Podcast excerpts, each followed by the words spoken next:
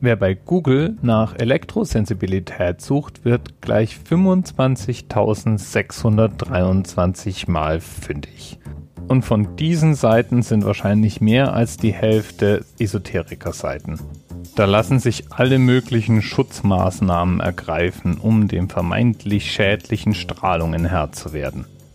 Denn im Grunde kann man ja sowieso eigentlich gar nicht wirklich viel tun. Sobald ein elektrischer Strom fließt, gibt es ein elektrisches Magnetfeld. Und es sind genau diese Magnetfelder, die Elektrosensible spüren oder behaupten zu spüren. Denn das Problem ist, bisher lässt sich nicht nachweisen, dass Menschen von elektromagnetischer Strahlung beeinträchtigt werden. Dabei geht es eigentlich ganz schön weit, bis hin zu kompletten Krankheitssyndromen, Hautausschlag, Bluthochdruck, Schlaflosigkeit, Migräneanfälle, alle Symptome, die von Betroffenen beschrieben werden. Das Problem nur, wenn man versucht, der Sache experimentell zu Leibe zu rücken und zum Beispiel Betroffene auffordert, Magnetfelder zu benennen, ja, dann wird's in aller Regel schwierig. Bisher ist kein experimenteller Nachweis geglückt. Eher so im Gegenteil. Mit Ausnahme eines Effekts schaffen es bisher Elektrosensible eben nicht, auf Ströme und Magnetfelder hinzuweisen.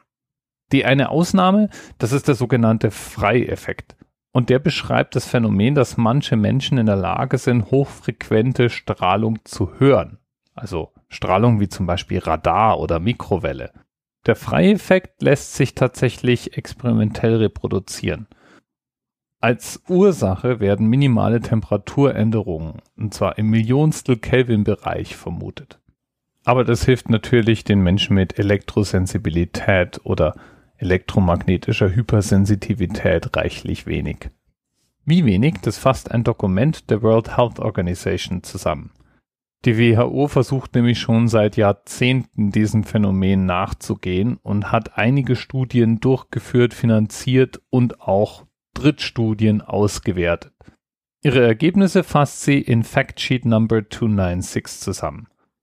Und damit ist Factsheet 296 auch der ideale Themenanker für die heutige Sendung.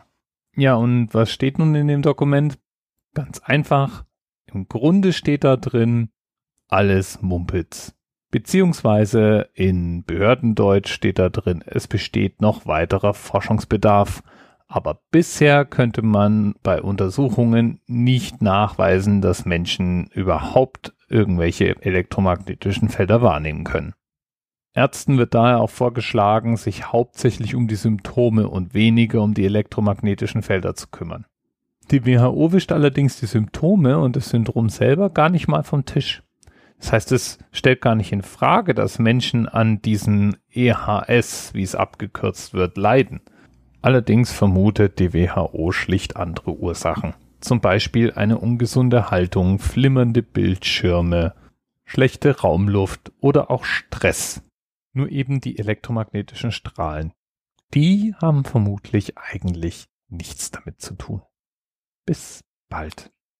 DMRS 10, 9, 8.